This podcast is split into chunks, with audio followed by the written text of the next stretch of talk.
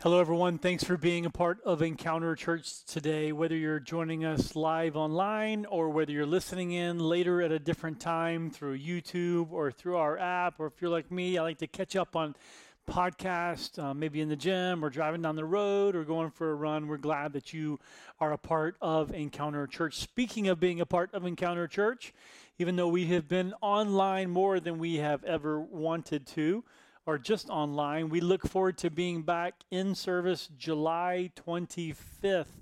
So make sure to jot your calendar 10:30 a.m. on July 25th. We would love for you to be in person right here at 18 Southwest Park in Westwood. Of course, we will continue our online presence if you cannot be with us, but we would love to see you on July 25th. This is the final message in a series that Pastor Chris started and I led last week uh, called Better Decisions and Fewer Regrets. How do we live a life of better decisions and fewer regrets? No matter where you are in your faith journey, if you have faith in Christ or you're, whether you're a Christian or whether you're seeking out, I'm telling you, there's a common, a common ground here. Everyone wants to live a life of better decisions and fewer regrets. And what I love about the Bible is that the Bible says so much about how to do that. And one of the most common books that we have looked at, even throughout this series several times and many times before, is this incredible book, the book of Proverbs, that not only tells us how we ought to live, but how we ought to think. And so, what an incredible opportunity we have to continue this series. And just know that no matter where you are, no matter what you're going through, here at Encounter Church, we love you and we care about you. And we would love to hear from you as you get to know us, and you can reach out to us either either by email or you can reach out to us um, by by filling out the con- the connection card um, on the app. We would love to hear from you and how we can come alongside you no matter what you're facing. Even just this past week, I heard from two folks that have been engaging with Encounter Church, and it's a joy to get to know you. So we haven't been together in the room every single Sunday like we hope to be very, very soon, but just know that we love and we care about you because we do want you to live a life that knows God. We want you to live a life full of joy, and we certainly want you to live a life of better decisions and fewer regrets. We've been asking these questions, and the right question, as we've stated in this series, leads to often the right answer. Sometimes the right question leads to even a better question, but when we wrestle with the good question, it really leads us to a great conversation, which can really lead us to wise living. And the question that we're going to ask this week is a relationship question, and it really has to do with love. But before I tell you the question, I want to talk about Jesus. In so many ways, Jesus created paradigm shifts. In fact, just this past week, I was thinking about the life of Jesus, and we know because of history and, and because of first century historians that wrote about him, we, and we know because of what we read in the Bible, and we know because of uh, these uh, in, incredible chronologies of, of, of life and his ancestors before him, we know that he lived 33 years. But we know his public ministry, as recorded in the Gospels in the books of Matthew, Mark, Luke, and John at the beginning of the New Testament, that's about three years of his 33. And so 33 or 30 of those years were in formation and growing up. And he worked a job just like you and I, right? And Jesus was a carpenter because his father was a carpenter. But three years of his public ministry, when people began to write about Jesus and what he said, changed the world. When people began to write about what Jesus did, it changed the world. And then, of course, most of all, the pinnacle of all of Jesus' life, what he did for you and I on the cross, the way he died, the way that he was buried, the way that he rose again from the dead. He offered the forgiveness of sin. And I love that we read in the scripture that anyone who believes in this, anyone who calls on the name of the Lord will be saved. Because Jesus loves you and Jesus loves me. But Jesus created not only about what he did, but by how he lived. He created these incredible paradigm shifts. And just before Jesus died, I say all that to say because that's the life of Jesus, found in Matthew, Mark, Luke, and John, and what he did ultimately to die, to give his life as a ransom that anyone, anyone who calls upon the name of the Lord, anyone who confesses that they're a sinner, anyone who decides to follow Jesus can have eternal life. But Jesus, before he did that, not only by what he did on the cross, but by the way that he loved and by the way that he served, he created a paradigm shift. And in John chapter 13, I'm going to read to you a few, a few verses. In John chapter 13, he stated, not only did he do it, but he stated the par- one of the many paradigm shifts that I want to read to you, and it's it's this in John chapter 13, verses 34 and 35. He says this: "A new command I give you, love one another, as I have loved you." So you must also love one another. By this, everyone will know that you are my disciples if you love one another. Let me just read it again. A new command I give you. You think a new command, when you hear this, you I don't know how familiar you are with the Bible, but when you hear love one another, you're like Jesus, you're like, wait, wait, wait. This is a new command, Jesus? This is uh, this is a new commandment. I think maybe this one's been around for a little while, right? But oh no, this was different because they saw the way that Jesus loved was different. You see, a lot of people didn't believe that Jesus was the Christ. They didn't believe he was the Messiah because they thought that Jesus would come being the anointed one, being the Savior, that he would save them from oppression, and particularly the oppression from the Romans. But Jesus didn't do that. Jesus didn't spend time going into the city of Rome trying to overthrow the government officials. Jesus did not do that. Jesus did not come sitting on a throne, though he could have and may, I can't say should have, but like he deserves to be honored sitting on the throne. Jesus didn't come sitting on a throne, putting out his feet, allowing people to wash his feet. But you know what Jesus did? One of the most incredible ways that Jesus loved, and there are many incredible stories, is that Jesus, the night before he was betrayed, he got on the ground and washed the feet of the disciples. Imagine Jesus, you watching him and hearing him and seeing his stories and seeing these miracles, and Jesus inviting you over to a dinner. And when you arrive to that dinner, you don't see a maid servant at the door on his or her knees with a towel, you see Jesus. And Jesus begins to teach at this Last Supper and begins to talk to them about what he is going to do. And, and then he says, Hey, I'm going to show you right now the type of love that I have for you. And he gets on his knees. Even some of the disciples push back and say, No, no, no, no, no, no. Jesus, we should be doing this. And he says, No, you let me do this for you. Jesus changed the world by the way that he loved. The paradigm wasn't the fact that he told his disciples to love people, the paradigm was the way that he loved them. The paradigm was that when everyone else would ignore the leper, Jesus would touch the leper. The paradigm when everyone else would ridicule or make fun of or cast judgment to the prostitute, Jesus would talk to her and love her and forgive her. Jesus' new paradigm, when everyone else would despise or hate, have hatred in their heart towards a tax collector, Jesus said, Come to dinner with me. And then Jesus said, Hey, tax collector, Matthew, why don't you give up your job and come and learn from me? And come and learn to love the way that I love. When everyone else around Jesus would say, Jesus, what are you doing? Couldn't you have made better choices than the tax collector? Couldn't you have made better choices than to hang out with the lepers and to hang out with the prostitutes? No.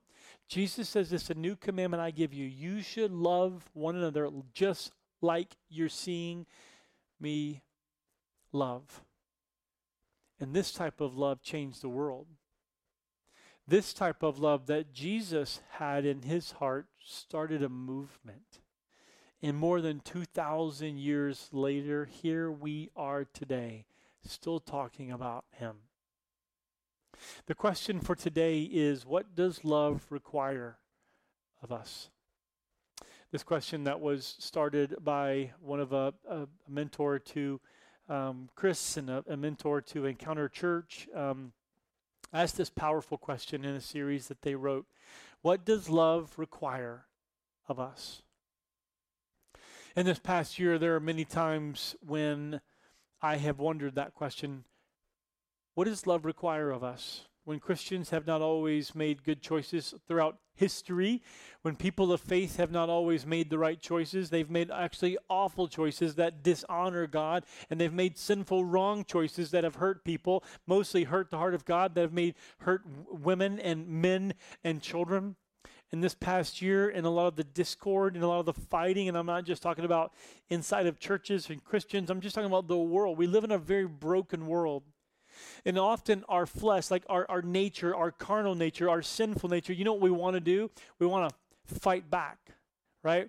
We want to justify ourselves. We want to argue. And I, re- I remember even in, in educational settings, sometimes when people disagree, it's like people just want to be right. And even in seminary, when men and women who are going to to, to, to school to study the Bible, like to, to learn more about God. People arguing about their positions. I'm like, oh, this is interesting. Man, he's pretty, he's pretty fired up against, uh, against her for the way that she thinks about this. Why, you know? And this year has been no different than any other year in history. We we live life differently. We have different thoughts. We have different perspectives, and there's fighting and there's arguing. It only happens in, inside of our homes that causes problems. It happens inside of our workplaces. It happens to you know in, in this past year with everything that the world's gone through, all of the change, and so much of it has been so, so good, some really good change, but from the the political tension to the tension around so so many important topics that we should be wrestling over there has been a lot of fighting and there's been a lot a lot of love that has not happened.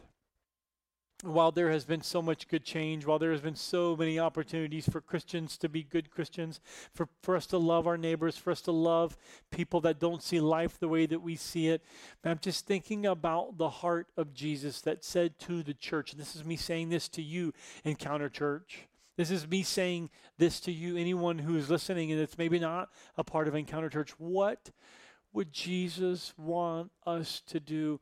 How would Jesus want us to live?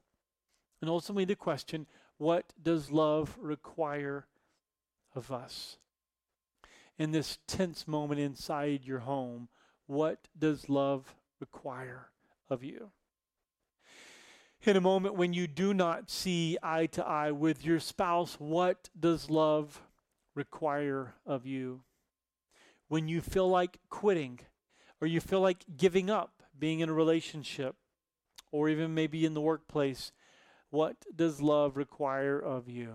Or maybe when you're in a restaurant and you're just really ticked off at what you're, what's going on or what's not going on, or or you're in traffic, or you you you're irked by a stranger, right? Or you're irked by someone else's views, or you're reading Facebook and you just want to fire off at someone else's view because they don't believe what you believe. You get all mad. I've had people mad at me in the last 18 months because of because of me not saying things, right? And, and, and you just think about uh, these assumptions and you think about the arguing and the fighting. You think about, you know, people and, and their views, and there's just so much dissonance. There's so much that's tearing people apart. What does love require? How, what does love cause us to say? What does love call us to do? In the moment of tension, how do Christians speak up? How do Christians honor God when there is racial injustice? How do Christians honor God when there's dissonance inside the workplace? How do Christians speak up? And how do men and women honor God when there's struggle inside the home? How do men and women uh, that, uh, that have faith and that want to honor God speak up when there's so much fighting going on all around us? So, I don't know what the answer is, right? Some people have said too much and some people don't say enough. I don't know what the right thing to do is, but I but I have this question, and this is the question. I don't have answers, I don't have solutions, but the question can lead to so much. What does love require of you? What does love require of you? If you are to love people, what should you do? What does love require of you in your home? What does love require of you with your children? What does love require of you when there are differences?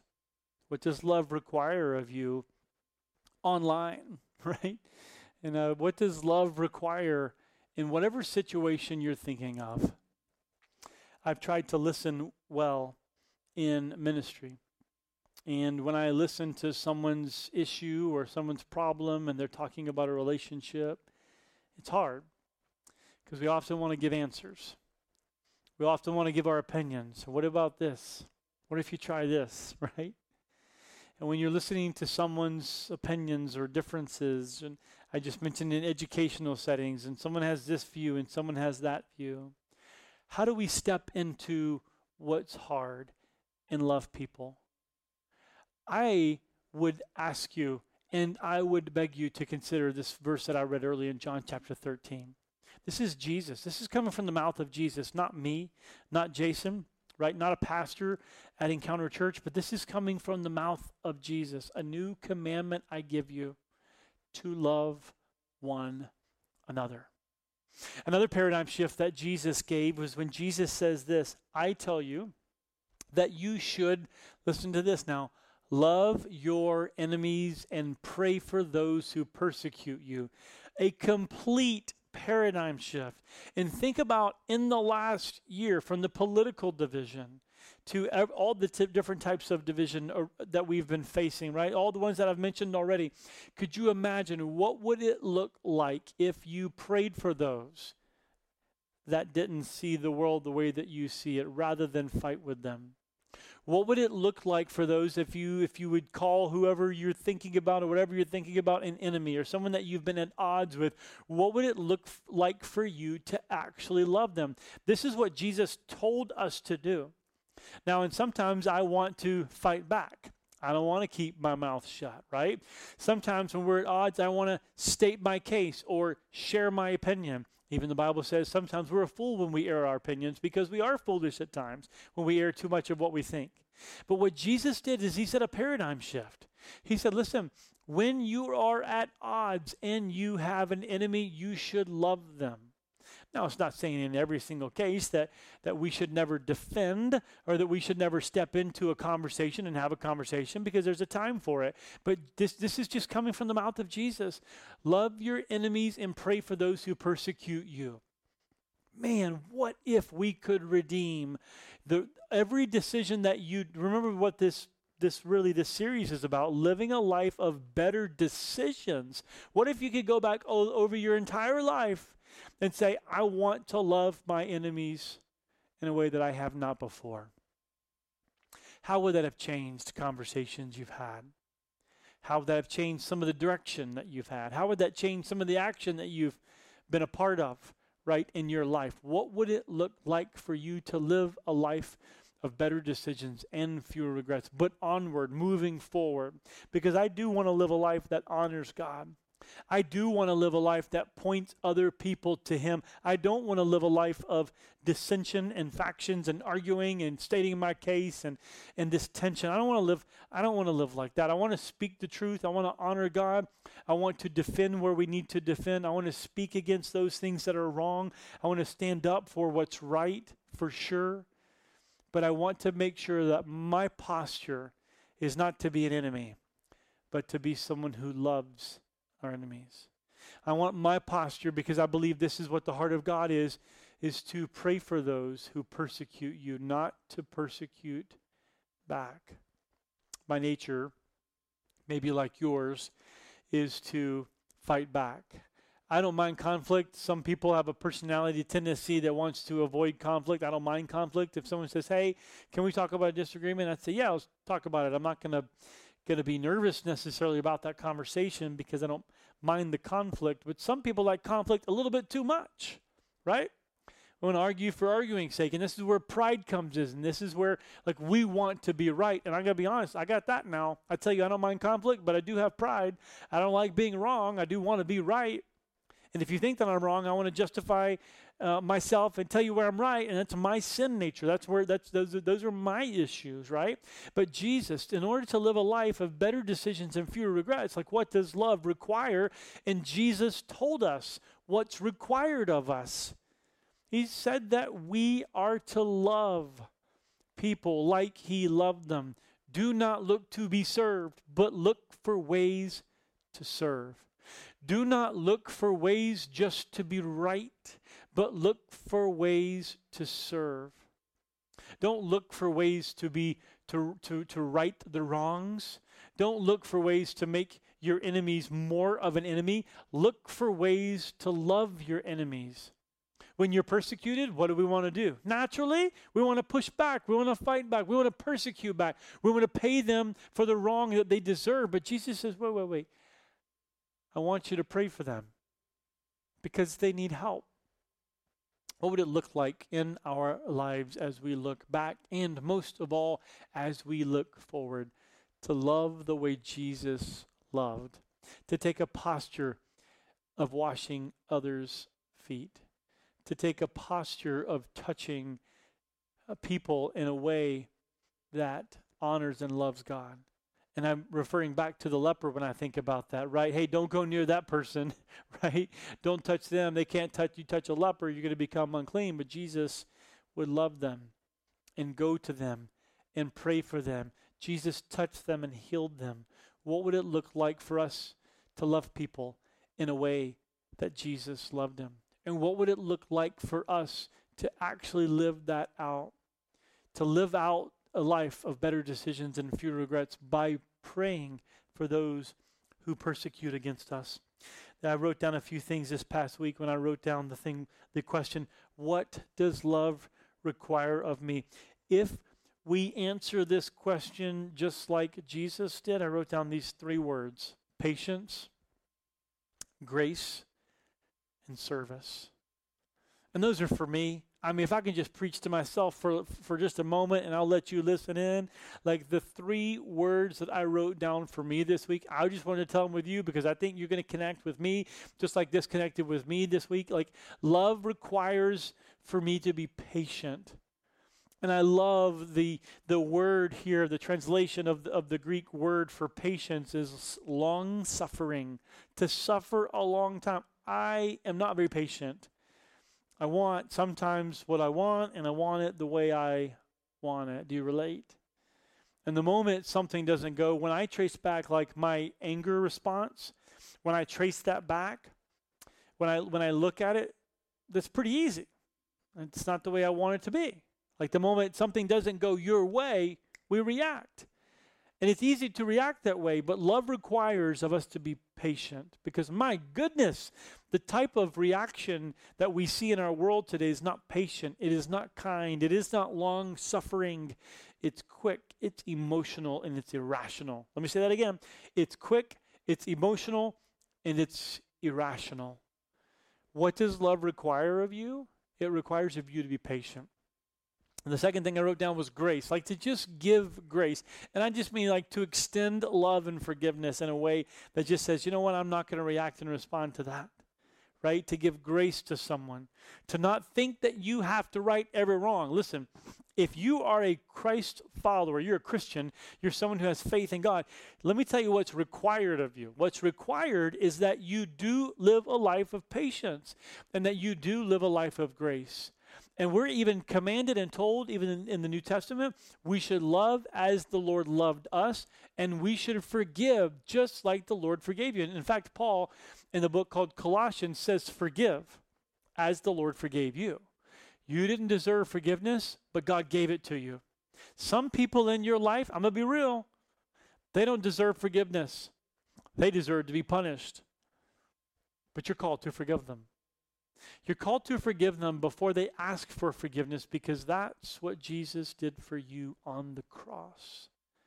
He loves you and He gave grace to you and He forgave you by what He did for you on the cross. And the last one is to live a life of service, like serve. I mean, actually do something, right? What does love require of you? Love requires that you stop and meet that need. Love requires you to pick up the phone and make that call that you need to call to encourage someone, to love them, to forgive them. Love requires for you to stop doing what you want to do so that you can meet someone else's need. Grace, love, patience, kindness, even I'm thinking about the fruit of the Spirit, like what happens when God is inside of you. These qualities that come out, these qualities that come out, the longer that you know God, the longer that you walk with God these things begin to come out. But the three that I wrote down this week are the ones that I just mentioned to you patience, grace, and service. So, what does love require of you? Maybe you can take my three and say, Yep, that's what I need. I need to extend and have more patience. And I'm going to do that this week. I'm going to choose to do that. Yes, I need to extend grace because I just want to pay people back for what they've done, or I want to be bitter or not make that phone call. And then finally, service. Maybe that's you too. Maybe you are thinking about something different when you answer the question, What does love require of me? But let me give you this encouragement. If you answer the question, it will lead you to an action that will honor God. What does love require for you in your home? What does love require of you in the workplace? And what does love require of you every single day? Answering this question will ultimately point you to honor God. And answering that question will ultimately living a life of better decisions and fewer regrets. Let me pray with you. Father, as we wrestle through this question, what does love require? God, I pray that you would speak to us through the power of your Spirit, through your word. Thank you, God, for every man, woman, child that's listening in. I pray that what they're facing, the difficulty that they're facing, the dilemma, the challenges that they're facing, God, that you would meet them where they are, that you would help them, that you would give them ideas, that you would give them your wisdom, that you would give them direction, God. You give them even courage to take the step to make that call. I pray that you would give them courage to be more patient, courage, God, to be more gracious, and courage to know how to serve those around them. And I know, God, because of what your word says, that the world will take notice because of the way that we love you. And so, God, thank you for this time. Thank you for this series. As we offer ourselves to you, we ask that you would lead us. In Jesus' name we pray. Amen. Finally, in John chapter 13, when Jesus was speaking to the disciples, I read this at the very beginning, I want to give you this final encouragement as we wrap up our time together. Jesus told the disciples, If you love like this, the world will know me because of the way that you love. It won't just be about you. People will see the type of love that you have and notice that something is different about you. And so just know the way that you love the world, the kind of grace that you can show, the kind of patience that you can can can have, and the type of service that you can show today and every single day will not only honor God, but the world will take notice. And when they do, you can tell them about them and their potential knowing God the way that you Thanks for being a part of Encounter Church today. Once again, we hope that you will be a part of our service coming up on July 25th, right here at Encounter Church at 10:30 a.m. God bless you. We hope you have a good week.